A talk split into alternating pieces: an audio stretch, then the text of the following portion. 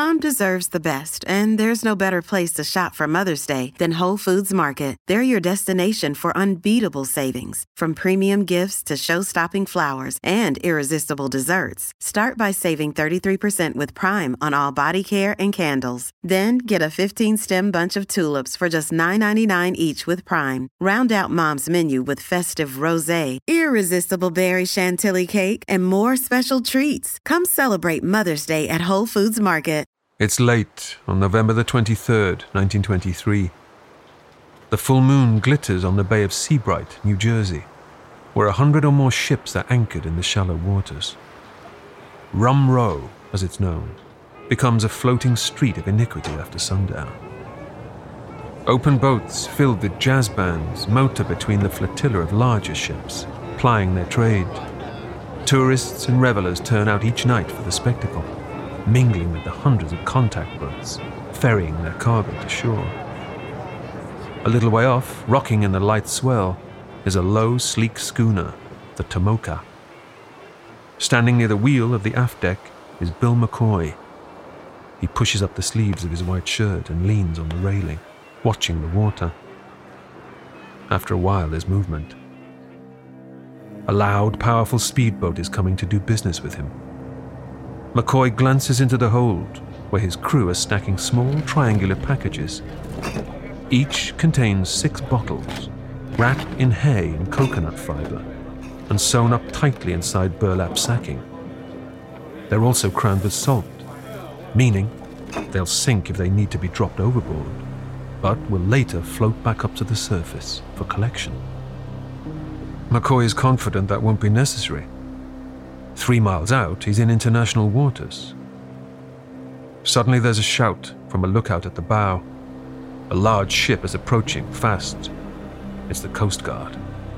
McCoy recognizes their ship, a powerful ex Navy destroyer named the Seneca, from previous tangles. Although he knows he's not within their jurisdiction, McCoy realizes they mean to stop him. He orders the anchor up and the bow turned. But it's too late.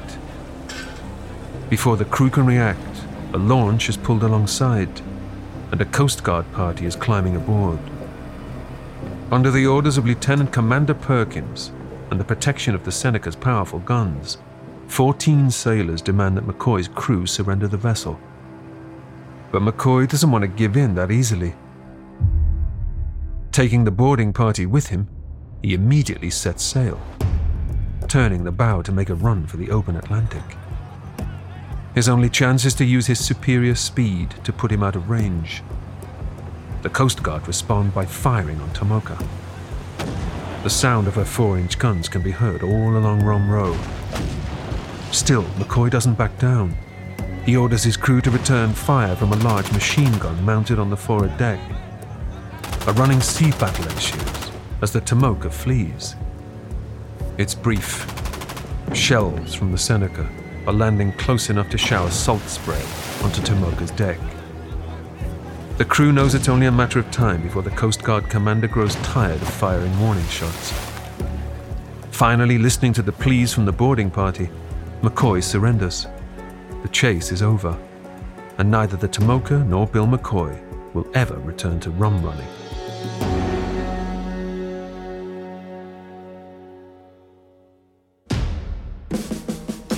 It's a rowdy time, enlivened by jazz and wild parties, but also violence and lawlessness.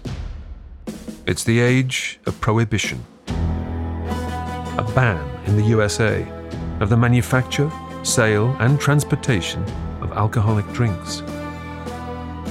But how did it come about? What did it achieve? And why was it repealed 13 years later?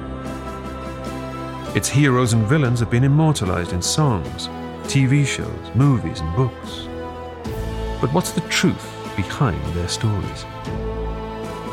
I'm Paul McGann, and this is a short history of Prohibition.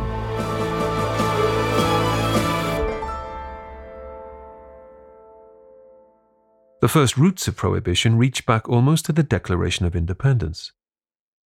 As early as the start of the 19th century, concerns are being raised about the effect of alcohol on social stability.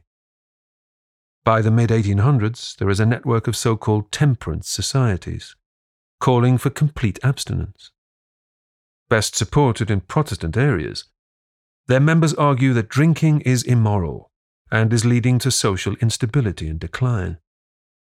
Daniel Okrent is a prohibition expert and author of the book Last Call The Rise and Fall of Prohibition. The American Prohibition movement begins really around 1840, a temperance movement, because alcohol was such a pervasive and destructive force in so much of American life particularly on the frontiers uh, in the small towns uh, we're growing up in the frontiers where the only entertainment was the local saloon which was an all-male institution and men would go there and spend way too much time and drink far too much which was very destructive to family life they would come home and mistreat wife and children they often would lose jobs because of drunkenness failure to show up for work they would bring home venereal diseases because there were brothels attached to so many of the saloons. The end of the century sees the rise of the most influential of these groups. The Anti Saloon League, or ASL, is formed in 1893 by Reverend Howard Hyde Russell. By 1900, it's the most powerful prohibition lobby in America. It draws its support from a wide base. On the one hand, the Ku Klux Klan's resurgence in the 20s is credited to its prohibition stance. They play on social tensions and employing anti Semitic, anti Catholic, and anti immigration position. One contemporary newspaper claims that in Alabama, it's hard to tell where the Anti Saloon League ends and the Klan begins. In Arkansas in 1922, 200 Klan members burned saloons to the ground. But the allegiance of the far right doesn't deter other groups with very different agendas from coalescing on the issue. Black civil rights leaders such as Booker T. Washington and Ida B. Wells endorsed temperance and prohibition. Often, early abolitionists and equal rights campaigners go hand in hand. The fight to escape a system of oppressive capitalism cuts across many causes. Often, regardless of race, it's women who were the most vocal in favor of temperance. Drink was used to ease the pain of laboring life, both in the farms and the city, and became such a problem that there began a movement that was started by women in Ohio that we have to do something about this alcohol problem in American life. Susan B. Anthony, who later became well known as the woman who brought women's suffrage to the US. She began her life as a temperance worker and rose to give a speech at the Sons of Temperance conference in New York, this late 1840s, early 1850s. And she was told, the sisters are here to listen, not to speak. And that's what provoked her to get the vote for women. But what started her in her public life was temperance and get the vote so that women could vote in temperance or prohibition. That's the origin of it back in the middle of the 19th century. Not everyone supports the idea. Many German Americans, in particular, with their connections to the big breweries, have a lot riding on the drinks industry. As the First World War looms, the ASL and nationalist groups play on anti German sentiment.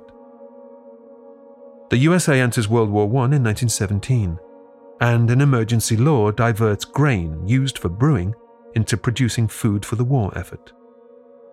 Then, in 1919, the National Prohibition Bill is proposed. President Woodrow Wilson vetoes the bill, but with prohibitionists controlling Congress, it passes anyway.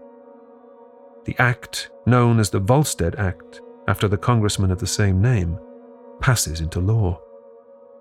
As of New Year's Day 1920, it is now illegal to manufacture, transport, and sell alcoholic beverages. The age of prohibition has begun. But where demand exists, there will always be supply. Illegal manufacture of liquor has been around for at least as long as taxes on alcohol have existed. But now, production escalates rapidly. Immediately, small stills or alky cookers find their way to the market as people start to brew their own moonshine. In the first few years of the decade, law enforcement officers seized just under 700,000 stills. So called bathtub gin is originally brewed in households for personal consumption. But criminals quickly realize the potential of the crowded tenements and deprived neighborhoods. It doesn't take long before they're delivering new stills and ingredients to families, then coming back to collect the finished product. The enormous margins are too good to resist, with production costs at a dollar a gallon, a mere sixth of the resale price. It's risky for the brewers themselves, but working class Americans can make the equivalent of $188 per day in today's money. At the other end of the spectrum are altogether bigger operations. Enterprising criminals buy up closed breweries, rehiring former employees to produce the same alcoholic drinks illegally. But for some, it's booze from beyond the borders that offers the best opportunities. The first noted illegal sale of liquor under arrest was two hours after prohibition went into effect in January of 1920. And, you know, it didn't stop from them. But there were a variety of sources. Over time, the primary source was liquor imported from Canada, brought illegally through the rail tunnel between Windsor, Ontario, and Detroit, Michigan, and also at various spots along the Great Lakes in uh, Buffalo, New York, for instance, where there was direct access to Canada, where there was a great deal of liquor being manufactured entirely legally. The land border between Canada and the lower 48 states is the longest in the world, at about 3,500 miles. And it's extremely permeable. Much of it just a vast prairie with simple markers to tell you which country you're in. Over into Canada, there are motels full of booze, offering crates for anyone willing to take the risk of hauling it back to the States. On the US side of the border, roving bands of government agents chase down anyone crossing international lines. Rum running, as it's known, is big business. Some smugglers prefer subterfuge lumber trucks with secret compartments, or big saloon cars with false floors and hollow seats. Other drivers opt for speed. Fast cars are modified, their engines beefed up and suspension improved to handle the weight of illicit booze. The rum runners get so good at outpacing the police on the rural dirt roads that they start to meet at weekends to race and to show off. After Prohibition ends, these meetings will develop into NASCAR. Not the only sport to develop from an illegal profession, but probably the fastest. Further south, American businessmen take advantage of Mexican incentives to open casinos and saloons across the border. Tijuana grows from a sleepy frontier village of just over a thousand people in 1920 to a sin city of 12,000 by the early 30s. But the land crossing which offers the greatest potential for shifting booze in large quantities is the railroads. The trains came through Canada came largely through the rail tunnel and then would be forwarded from Detroit, which was a totally mob controlled town and a totally wet town during Prohibition, uh, and would be forwarded from there to various places in the upper Midwest and to some degree to the lower Midwest and to some degree to the South. It, it was the distribution point. And the connection between the gangsters in Detroit and the gangsters in Chicago these would be bonded rail cars that would be sealed when they crossed the border, and then they would be illegally unsealed. So that, you know, to do this, it just meant that you needed to have Confederates who were involved in your operation on both sides of the border, and they would make it possible to distribute the alcohol. During Prohibition, booze even takes to the skies. Recently out of work Army pilots realize they can make a lot more from bootlegging than crop dusting and begin to fly liquor down from Canada. In the east, planes set down in Long Island in the dead of night they are met by fast cars and trucks that can deliver the liquor straight to the bars of New York. But the biggest opportunity for smuggling is across water. With many of the more populous and modern cities within a stone's throw from the Atlantic, running rum up the coast becomes a lucrative career. A second source was so called Rum Row, which was a long, long line of ocean going vessels that sat idle outside first the three mile and then the 12 mile limit and were sort of depots for rum runners who were bringing liquor in either from the Bahamas or from the French islands of Saint Pierre and Miquelon off the Canadian coast. By the end of Prohibition, it's reckoned that nearly 2 billion gallons of whiskey have flowed through the hastily built warehouses on those French islands. Most of it is destined for the east coast of the United States of America. But if you live inland, away from the land or sea borders that provide access to genuine booze, there are other ways to get hold of a drink. The Volstead Act allowed for the production of alcohol for industrial purposes. Specifically, for instance, you know, you can't, you couldn't do a, a uh, photographic film. You couldn't make it without alcohol. The graphite in pencils required alcohol, cleaning solutions, a variety of other things. So industrial alcohol continued to be produced. And, and then it was denatured, it was made undrinkable before it went out into the trade for which it was presumably meant. But people in the chemistry business soon learned that it was very easy to renature it after it had been denatured, to flavor it, color it, and put it in bottles. And that was particularly done on a huge industrial scale in the Delaware River Valley, which is a stretch that goes from the city of Wilmington, Delaware, up toward Philadelphia. The DuPont company, which is the leading chemical producer in the US, is based in Wilmington. And there were many, many other factories related to that industry. But similar things happened all over the country. Industrial alcohol diverted for potable uses. There are other loopholes too. Exemptions are allowed for alcohol used in religious ceremonies. Perhaps unsurprisingly, the number of registered priests and rabbis rockets overnight. The production of alcohol for medicinal reasons is another way to slip through the net of the law. Whiskey can be prescribed for everything from depression to indigestion to cancer. An unscrupulous physician may take a bribe to write you a prescription. The big American pharmacy chain Walgreens had 20 stores in 1919. Thanks to sales of medicinal whiskey, often under the counter, by 1930 there were nearly 400 stores nationwide. Drinking at home is all well and good, but it's the illegal bars or speakeasies that offer the real fun. Flamboyant cocktails are often the drink of choice Flavoured sodas and fruit juices disguise the visible contents, but they also mask the taste of bathtub gin or tainted industrial booze. While cocktails had been drunk previously, prohibition makes them a necessity. I'm historian Ruth Goodman, host of Noiser's newest podcast, The Curious History of Your Home. I've spent my life investigating the hidden history of everyday objects a vacuum cleaner in your cupboard, sleek and compact today. But when it was invented, it was literally powered by horses and took four to six people to operate. The minty fresh toothpaste by your sink. Well, if you lived in ancient Greece, you'd be washing your teeth with ground up bones and oyster shells. Double glazed windows? We owe those to a French king's odd fascination with oranges. The Curious History of Your Home explores the extraordinary in the ordinary. Listen to The Curious History of Your Home each Tuesday, wherever you get your podcasts.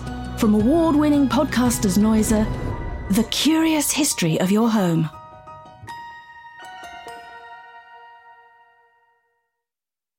The speakeasies aren't just wildly popular, but hugely profitable. When they're raided by police and shut down, they spring back up again just as quickly. Sometimes they're hidden in plain sight as legitimate soda shops and entertainment venues. Other times they're hidden. The customers need to know where to look. Well, many of them were former saloons, taverns that just converted. But others popped up early on in places where they wouldn't be expected because there was a fear early on in Prohibition, the first few years, that this was going to be seriously enforced and you had to hide and you had to use all sorts of subterfuge. The most imaginative one I know about is a freight elevator in a building in New York City. That was a building that was uh, devoted to other uses. I think it was a garment industry factory, but the freight elevator was a functioning bar people would get on the elevator and ride up and down while they're drinking. The door was closed and there was no immediate access to it. People use their imaginations, but it was estimated by the New York Police Commissioner in the late 1920s that there were 32,000 speakeasies in New York City. Now, that could mean a table for two in the back of a tailor's shop, or it could mean a huge nightclub with hundreds of patrons. You could not reach a number like, like that without speakeasies being sort of everywhere. The speakeasies themselves usher in societal changes in America. Unlike the old saloons, they're places where women and men drink together. As traditional saloons disappear, so too do the macho connotations of drinking after work. There's more social acceptance of women drinking, particularly those too young to cling to the etiquette of earlier decades. The saloon was a male only institution. Women and men did not drink together in public except in fancy hotel restaurants where the wealthy might gather. But once you've broken the law, then tradition goes out with the same laws. So that saloons that had been male only, now that this was this kind of exciting law breaking area, women came in as well because, you know, we are breaking with the established order. That meant the entire change in the nature of the saloon or the bar or the speakeasy business. When you have men and women together, you got to have entertainment. So music comes in. It's the jazz age, and that is the primary form of music that is played in the speakeasies. The idea of men and women drinking together and listening to music, that's the birth of the nightclub, as we know it even today, the cabaret, that comes directly out of Prohibition. A great mix of people and cultures brings an explosion of dancing, jazz music, exotic drinks, drugs, Rather than drinking as an accompaniment to a social event, people are now going out to drink for the sake of getting drunk. Having a good time is a social activity in itself. Binge drinking becomes de rigueur. The 20s have truly begun to roar. The number of African Americans in Chicago has risen by over 1,000% in recent years. Diversity forces change and bars specifically target these new markets. Very slowly, the seeds of the social shifts of the mid 20th century are being sown. As for diversity, it was present but limited, largely big cities. I think the best example was New York. There's the famous Rodgers and Hart song, The Lady is a Tramp, says she won't go to Harlem and Ermine and Pearls. Going uptown to Harlem to nightclubs with really good jazz and really good liquor became a very stylish thing to do. It was at first called slumming, and then it wasn't so slummish. And then, you know, the best known such club in New York was the Cotton Club in West Harlem. And interesting, it was all black entertainment and it was all white audience. It was not diverse. It was the opposite of diverse. It was a very segregated, but in a way, it was a coming together of two different cultures. So Duke Ellington, for instance, he played in several New York clubs of that nature, including the Cotton Club, and he and his orchestra would be on the stage playing to an audience of white people. When there's demand for anything illegal, profits can soar. And when big money is on the table, organized crime is always ready to step in. Criminal gangs have operated for years in deprived areas of every city, concerned mainly with gambling prostitution, and racketeering. Almost overnight, they move into alcohol. Many of the speakeasies are owned by the gangs themselves, and those that aren't are often forced to buy from them. And the gangs are growing by the day. With their entire industry outlawed, every bartender, saloon owner, and brewery worker has a choice to make face unemployment or risk bootlegging for the mob. The prohibition laws are enforced to varying degrees across the country. In some, bootleggers are relentlessly hounded, but in other areas, the police and local government turn a blind eye. One city in particular becomes synonymous with organized crime during Prohibition Chicago. The largest gang is an Italian American crime syndicate formed a decade earlier from the street gangs in the south side of the city. They are known as the Chicago Outfit. At the start of Prohibition, a tough 20 year old Brooklyn native spies an opportunity. He moves out to Chicago to become a bouncer for the outfit. Thanks to his nimble mind and easy brutality, he quickly makes a name for himself, Soon, everyone has heard of Alphonse Gabriel Capone. By 1925, Big Al is the new boss of the Chicago outfit. He oversees a rapid expansion program, accompanied by unprecedented violence. In that year alone, 133 gangsters are murdered. Soon the Chicago outfit's operations reach as far as the Canadian border. A knife fight in his bouncer days earns him a facial injury and an alias Scarface. It's a name he hates, but it does help forge a larger than life character that will become a touchstone of the era. Hollywood has given most of the English speaking world the sense of what Prohibition was because there were a few colorful characters there, but particularly Al Capone and a few colorful events like the St. Valentine's Day Massacre. But Chicago was not any more, in fact, I would say it was even less of a center of prohibition violations than, say, Detroit or New York or New Orleans or any number of other cities. Chicago was not special. Chicago was telegenic. Capone controlled Chicago for four years. It was not this long tenure. He was also a kid. You know, he was in his 20s when he took over the mob there. He was a master of publicity. He dressed in these outlandish colors. He sponsored and attended charitable events. He would give an interview to any reporter who came. He was absolutely immune from law enforcement and local law enforcement because he owned local law enforcement. He paid people off.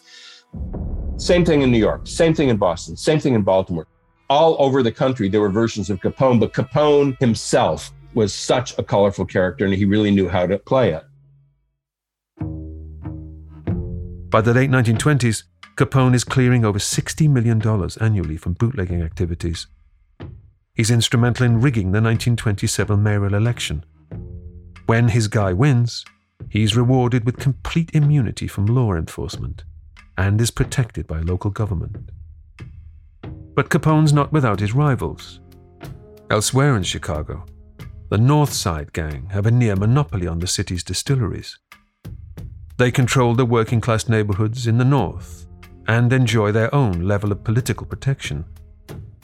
At one point, they steal almost 2,000 barrels of whiskey from a federal distillery in broad daylight, thanks to assistance from the Chicago PD. They're also hijacking Capone's liquor shipments, diverting it into their own speakeasies or supply chains. Capone cracks down hard. The bloody battles spill over, turning the city's streets into a war zone. When the North Side Gang's boss is murdered, retaliation is swift. In Capone's hotel, the Hawthorne, Big Al is thrown to the ground by his bodyguard as eight carloads of men spray the restaurant with hundreds of bullets.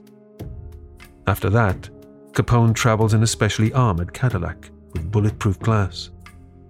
His men enact their revenge by gunning down the North Sider's boss in the street. Bugs Moran takes over. He is ruthless and hates Capone with a passion. Moran kidnaps Big Al's bodyguard torturing him for information before dumping his body. Capone needs to deal with him permanently and end the gang war for good. It's half past ten on the morning of February the 14th, 1929, St. Valentine's Day. Several inches of snow coat the streets of Chicago. Clark Street, in the Lincoln Park neighborhood, is a wide road of fine buildings and small businesses. Making his way through the snow is Bugs Moran. He heads towards a squat brick building with wide doors for trucks to come and go. The sign says SMC Cartage Company, but everyone who frequents this place knows it's a front. In reality, it's a booze depot owned by Moran's North Side gang. In the alley round the back, other gang members arrive by truck. They head inside, waiting for him in the building's garage. Moran is late to the meet, but as he approaches, he slows. A police car is pulling up. It's a raid. The boss and his associate retrace their steps, heading to a nearby coffee shop to see what happens. Back in the alley, a lookout signals to the men in the police car that Moran has entered the building. He's confused another gang member for the boss. It's good news for Moran, but it spells disaster for his men. Two uniformed policemen climb out of their car carrying shotguns and enter the garage. They find a man working on a truck while his dog sits in the cab. Further in are another six gang members, all impeccably dressed for their meeting. The police officers order the seven men to line up facing the whitewashed brick wall of the garage to be searched. The men comply, knowing that the police never really do any harm. Unfortunately for Moran's men, these are not real police. They're from Capone's Chicago outfit, and they're not here to strike a truce. Once the North Siders are frisked and disarmed, two more men enter from the street. From their overcoats, each pulls a Thompson submachine gun. The dog in the truck is barking wildly, but his warning is soon drowned out by the hailstorm of .45 caliber bullets. The seven gang members are floored instantly, but the gunmen don't stop until their magazines click empty. There is silence. Even the dog has stopped barking. The stench of blood and cordite fills the enclosed space. By the time the real police arrive, the killers are long gone. But to everyone's surprise, one man is still alive. Frank Gusenberg has 14 bullet wounds, with seven of the bullets still lodged inside his body. A sergeant asks who shot him. But even in his dying moments, Gusenberg observes the gangster's code of omerta, or silence. He replies, Nobody shot me. Three hours later, he's dead. The only survivor of the massacre is the dog, an Alsatian called Highball, who goes to live with a reporter. Moran escapes. But before long, the North Side gang has run out of road. He moves away, ending up penniless by the 40s. The massacre, though, is a turning point, not just for the gangs, but for Chicago, and ultimately for prohibition nationwide. The country is shocked by the photos of this dark moment in the Windy City's bloody war. Chicagoans turn their anger towards Thompson, the city's corrupt mayor. And the tide is turning for Capone, too. The editor of the Chicago Daily News approaches his friend, newly inaugurated President Herbert Hoover. He makes a convincing case. Shortly afterwards, the president launches a multi agency task force with one aim to bring down Capone. It's going to be a challenge. The government has had a Bureau of Prohibition since 1920, but it's not been a success. The pay's bad, the job is thankless. It's hardly a surprise that the agents are notoriously susceptible to corruption. It's a time when everyone is taking bribes. Much of the profits of bootlegging end up in the pockets of officials tasked with preventing it. Customs agents and Coast Guard patrols make good money escorting rum runners into port, or simply confiscating it and then selling it on. In Chicago, Al Capone supposedly has half the city's police on his payroll. This explains why some police officers on salaries of around $4,000 have hundreds of thousands in their bank accounts, the equivalent of millions today. It's not just Illinois, though. In Fort Lauderdale, the sheriff himself is arrested for conspiracy. A Philadelphia magistrate is found guilty of taking nearly $90,000 in bribes. In Florida, almost the entire city administration of Jacksonville, including the mayor, chief of police, and president of the council, is indicted. Even the attorney general, Harry Daugherty, is found guilty of taking bribes. Now, Hoover wants action, starting with Capone. A hand picked squad of men, believed to be immune from corruption, is tasked with proving his crimes. Heading the squad is 27 year old Chicago native, Eliot Ness. Ness and his small team waste no time getting started, and within six months, they cost Capone massive amounts in lost revenue. Almost $34 million in today's money. In addition, they're putting together a 5,000 count indictment against Capone for violations of the Prohibition Act. Capone repeatedly tries to buy off Ness and his agents, but their resistance to bribery earns them a nickname in the press the Untouchables. It hasn't happened by accident. The way the government now sees it, the big gangsters have been mythologized for too long. They're seen by many as modern day Robin Hood figures. What's needed, therefore, is a moral hero, a larger than life character to rival Capone. Ness courts the reporter's flashbulbs, but it's all for show. While he's inflicting financial damage on Capone, depriving him of some of the revenue he needs to pay all those bribes, nothing he's doing is big enough to put him away. It doesn't matter. The public needs new heroes to look up to.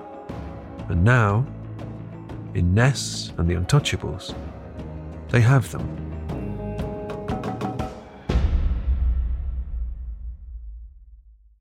It's March 1931. Chicago's South Loop Industrial District is pitch black. It's after 11 p.m., and there's no street lighting here. In a narrow alley, Eliot Ness takes a pull on a cigarette. He's watching a squat, white painted brick building, where a sign above the door advertises the furniture haulage business inside. Ness knows the sign is a lie. An hour earlier, his driver followed a truck from a speakeasy to this building. What Ness suspects is that this is one of Capone's breweries.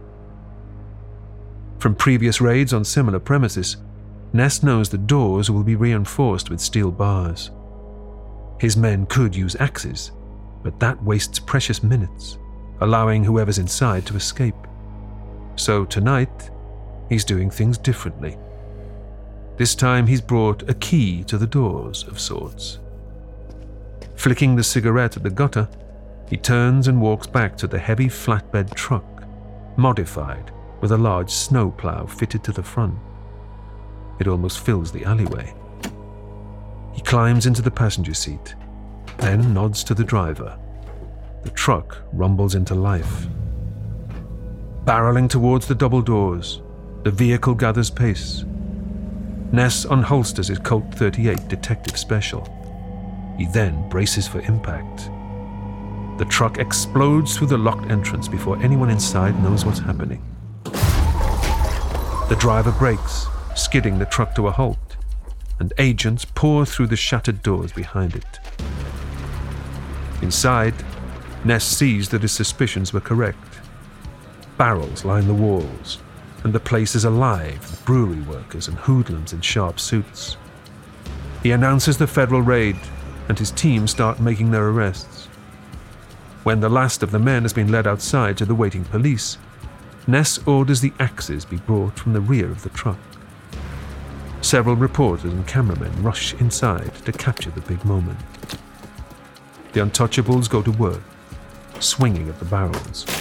Fountains of foam and golden liquid spray across the room until the floor is awash with almost $30,000 worth of illicit beer. Just as Capone is always ready to give an interview to a reporter, so too is Ness. When the morning papers are delivered to Capone at his headquarters at the Lexington Hotel, the story of another of his breweries falling to the untouchables is splashed across the front page.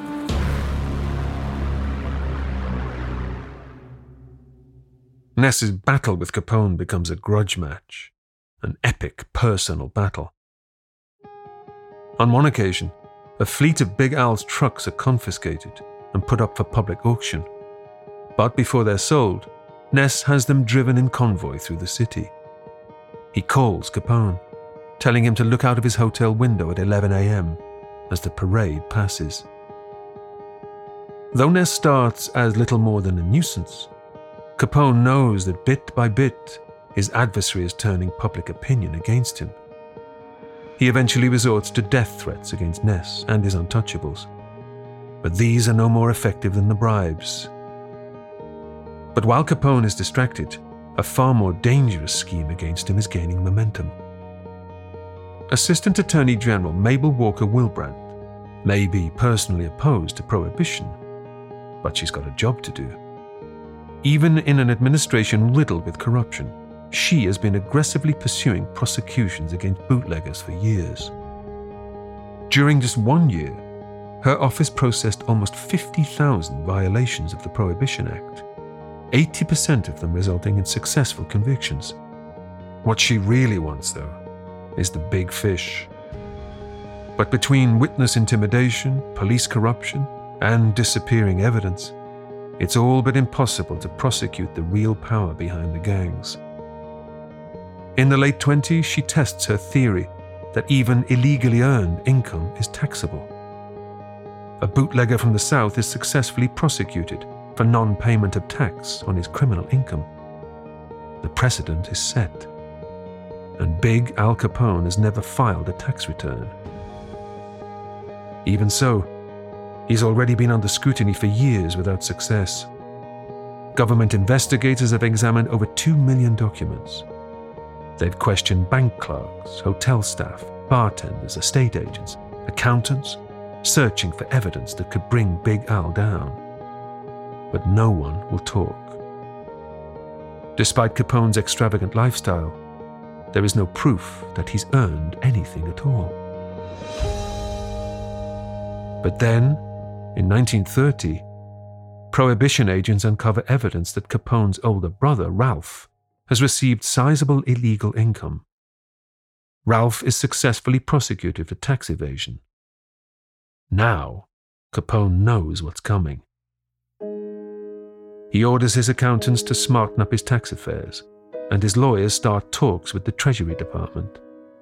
Though these talks eventually break down, by the time they do, the Treasury Department have the very thing they need sworn documents list Capone's income for the 1928 to 29 tax year as $100,000. In March 1931, Capone is charged with income tax evasion. Eliot Ness compounds this with an indictment for 5,000 violations of the Prohibition Act. Initially, Capone's offered a plea bargain to cap his sentence at two and a half years, but the judge refuses to honor it, and Capone withdraws his guilty plea. Now, with a trial on the cards, the judge has to make a call. An honest jury dislikes a tax cheat far more than it dislikes the person who's been supplying their booze for the last decade.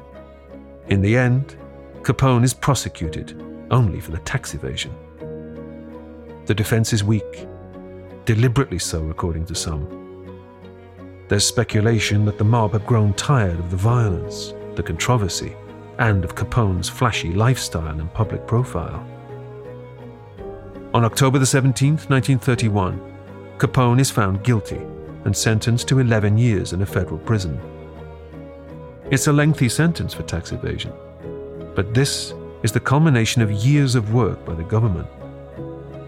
Capone is public enemy number one, the most notorious criminal in history. An example has to be made. His transfer from Chicago's Dearborn Station to the federal penitentiary at Atlanta is overseen by Eliot Ness. It's the only time the two men are known to have met in person. Al Capone is finally leaving town. But times have changed since he moved out to Chicago at the start of Prohibition. Two years prior to the trial, the United States suffers the most devastating stock market crash in history. It triggers panicked savers to retrieve their savings, which in turn closes thousands of banks. What follows is the Great Depression and a new chapter in the story of Prohibition. During Capone's first year behind bars, unemployment rockets. When it peaks, almost one in four are out of work. Millions are destitute and homeless. As depression bites, the class divide widens. Now more than ever, working class Americans resent the blatant hypocrisy of the speakeasies. the side effects of prohibition have disproportionately affected marginalized groups. It was much tougher on poor families. Like everything else that government does, it's tougher on poor families than it is on, on wealthy families. The wealthy never had any problem getting the liquor that they wanted. And in the South, as always, for Black people, it was much, much harder. People got their alcohol, it was much lower quality alcohol. So, yeah, it, it did have a disproportionate effects on social classes. And it's not just financial. Rotgut, so named for sickness caused by drinking cheap liquor, is a constant risk. Rich Americans can afford the good stuff, the branded liquor flowing from over the border in Canada or the Caribbean. Poorer customers have to take their chances with moonshine that could contain dangerous alcohols or impurities from homemade stills. But these are accidental poisonings. A far more sinister threat lurks behind the bar. The manufacture of denatured alcohol for industrial needs is still legal. But it has to be mixed with a poisonous methyl alcohol and other chemicals to make it taste and smell too awful to drink. All the bootleggers care about, though, is that it's cheap. Criminal gangs employ chemists to innovate new ways to remove the toxins, or at least to mask them. The government doubles down increasing the amount of poison to be mixed with industrial alcohol, adding ever worse chemical concoctions. Hardliners take a bitter view that drinkers have brought any consequences upon themselves. In New York alone, 750 people die from poisoning in a single year. Hundreds more follow. In one unlucky county in Kansas, 15,000 people are reported as having been poisoned. Over 13 years of prohibition, it's estimated that 10,000 people have died from drinking poisoned alcohol. Thousands more have been paralyzed or blinded. All the while, they're looked down upon by officials with access to pure rum and whiskey. Critics of prohibition lay the blame for the poisoning squarely at the door of the White House. And the movement against it is swelling. Even those who originally supported prohibition are horrified by the hypocrisy and rampant lawlessness that it's brought about. But the government won't be swayed. The Increased Penalties Act strengthens the sentences imposed and punishes bootleggers more harshly. It proves deeply unpopular. One of the legal cases that led to a huge popular opposition to what had happened to prohibition in the late 20s was in Michigan. It was a woman, a single mother, who was arrested for the third time. She had a pint in her possession, and she got sentenced to 20 years because the third crime was a three strikes and out law. With Capone behind bars and America gripped by depression, the roaring 20s seem a distant memory. Lawlessness is endemic. Rebellion and revolt are in the air. Some of the politically minded working class are questioning whether the capitalist system is working for them. The country's ruling business elite had taken credit for the high times. Now they're forced to confront their part in the decline. As the voices of discontent grow louder, a perfect storm gathers. At a time when the Russian Revolution is not much more than a decade old, this train of thought is dangerous. Henry Ford, long a pacifist, now routinely carries a gun. Wealthy businessmen form protection committees. Some even go as far as mounting machine guns on their roofs. J.D. Rockefeller, the wealthy business leader and philanthropist, has donated over a million dollars to the temperance movement. Though he's still a teetotaler, he's under no illusions about the reality of the prohibition he supported. He announces his belief that the law should be repealed. It's a bombshell. In its wake, business leaders across the country back his call for repeal. Upper class support for prohibition collapses. The 1932 presidential election is held against the backdrop of the worst economic crisis in history. Hoover is opposed by the Democrat Franklin Delano Roosevelt, who promises a radical New Deal for Americans. His proposals cover public works projects to provide employment, financial reforms, and stimulus packages for the economy. But he's clear about the biggest obstacle to change the government needs cash. There wasn't enough money to do its base functions, do the things that governments might do to bring a country out of economic trouble. There was a desperate need for tax revenue. Where do you get tax revenue? What was the largest single source of domestic tax revenue before Prohibition? Alcohol. Roosevelt promises that if elected, he'll repeal the 18th Amendment and put an end to Prohibition. To the American people, it's a no brainer. He wins by a landslide. Franklin D. Roosevelt is sworn in as the 32nd President of the United States of America on the 4th of March 1933. A month later, just after midnight on the morning of the 7th of April, a truck arrives at the White House to cheers from a raucous crowd gathered at the gate. Because inside the truck are barrels of beer, newly legalized. The date is still celebrated today as National Beer Day. Finally, on the 5th of December, 1933, the 18th Amendment is repealed. The manufacture, transport, and sale of alcohol is once again legal. As people are visiting bars to buy their first legal drink in over 13 years, Al Capone is beginning his second year in Atlanta Penitentiary. Thanks to neurosyphilis, gonorrhea, and a heavy cocaine addiction that has damaged his nose, at 33, his strength is already failing. Nevertheless, his time in Atlanta is comfortable. The officials inside are just as susceptible to corruption as they were on the outside. Photographs emerge of his cell, complete with carpet, lamps, artwork, and a typewriter. He has cigars and other luxuries, and spends his afternoons playing tennis. It's exactly the kind of bad press the Bureau of Prisons wanted to avoid. On the 22nd of August 1934, just 10 days after its opening, Capone is transferred to the already infamous Alcatraz Island. An inescapable fortress in the middle of San Francisco Bay, built to hold the most dangerous of criminals. There are no comforts on the notorious Rock. His cell is the same as the other prisoners a cold, cramped room in a concrete building, constantly whipped by the freezing weather in the bay. Life here is dull, painful, and monotonous. And, to top it all, the staff are immune to bribery. His glory days behind him, Big Al finds himself a target for other inmates. Prisoners eager to make a name for themselves. He's stabbed with a pair of scissors and beaten. After four and a half years, he's transferred to the mainland before finally being paroled in November 1939. Though he's one of the first patients to receive penicillin, it's already too late to stop the neurosyphilis eating his brain. According to his doctor, by 1946, he has the mental capacities of a 12 year old. His wife continues to care for him at their Florida mansion.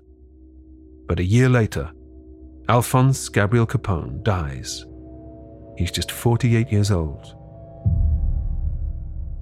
His nemesis, Eliot Ness, the public face of prohibition law and order, does not survive him by long. Womanizing and drinking tarnish his reputation. A highly publicized drink driving accident and cover up, even more so. His career withers, and he ends up working odd jobs, drinking heavily in bars, regaling locals with his tales of prohibition raids. A chance meeting leads to a collaboration with writer Oscar Fraley, with whom he works on a book about his time in Chicago. It will be his last project. Penniless and apparently forgotten. On the 16th of May 1957, he enters his house, walks to the kitchen sink for a glass of water, and drops dead of a massive heart attack. In a cruel twist of fate, his death comes just a month before the publication of the book. Titled The Untouchables, it sells 1.5 million copies. It also spawns a hugely popular television series that runs for four years from 1959. Though he died in near obscurity, these retellings of his years locked in battle against the gang bosses secure Eliot Ness as a hero in the public's eyes.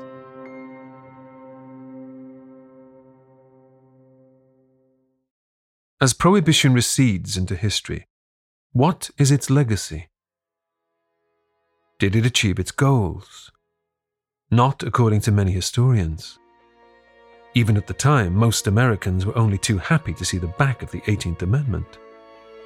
True, incidents of some diseases linked to alcohol dropped. Cirrhosis of the liver reduced during Prohibition, as did hospital admissions for alcohol related psychosis. Arrests for drunkenness also plummeted, and absenteeism from work improved. But arrests for other reasons rocketed. Organized crime flourished, along with widespread corruption. The poor got poorer, criminals got rich. In 1920, over 200 distilleries, 1,000 breweries, and nearly 200,000 liquor stores closed overnight. Billions of dollars of tax revenue were lost over the next 13 years, and effectively funneled into the pockets of men like Al Capone. On top of this, the government had to pay the increased costs of policing the new laws. It's estimated that repealing prohibition had a social benefit of $432 million per year in the mid 30s. And yet, even today, there is still support for prohibition in the United States. As the national law was repealed, the powers around control of alcohol were devolved to states, and then to counties, cities, and townships. Today, there are more than 500 dry municipalities across the country, mostly in the Deep South, Texas, the Appalachian Mountains, and the old manufacturing centers of the so called Rust Belt of the Northeast. Famously, Jack Daniels, a major American distillery, sits in Moore County, Tennessee, a dry county. Its whiskey is not available to purchase in its hometown. You know, there were states, I believe it was Mississippi, that did not revoke its own prohibition law until the 1960s. Tennessee also was very late. So that, you know, the, the repeal amendment, 21st Amendment, which comes in in 1933, gives the authority of alcohol control back to the states. So the states could do whatever they wished. So there were many states that continued to be dry after repeal. And then after those states repealed statewide prohibition, there were towns and counties that remained dry at their own option. It was called local option. The state would pass a law that says that it is up to the locality to decide whether this is going to be dry or not. The trend over time has been for counties and townships to liberalize their drinking laws rather than for more controls. The Prohibition Party has nominated a candidate for president every year since 1872.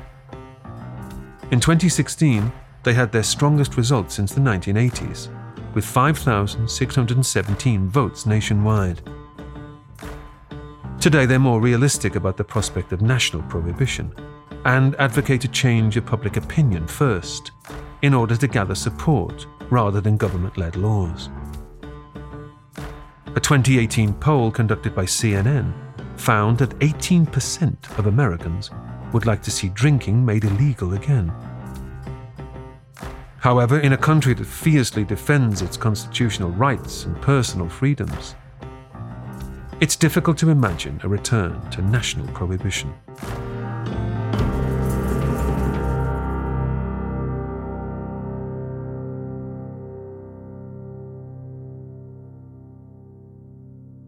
Next time on Short History of, we'll bring you a short history of the Knights Templar. It was a very important point which was discussed. Why, how, and in what situations they are allowed to kill. You know, it was a brotherhood. They were not really monks, but very close. But you know, monks like the Benedictines, they were only working a little and praying. But the difference with the brotherhood of the Knights Templars, they were praying, they were working, but they were also fighting, which was very different. You have never seen before a monk fighting because you have to kill somebody. That's next time on Short History of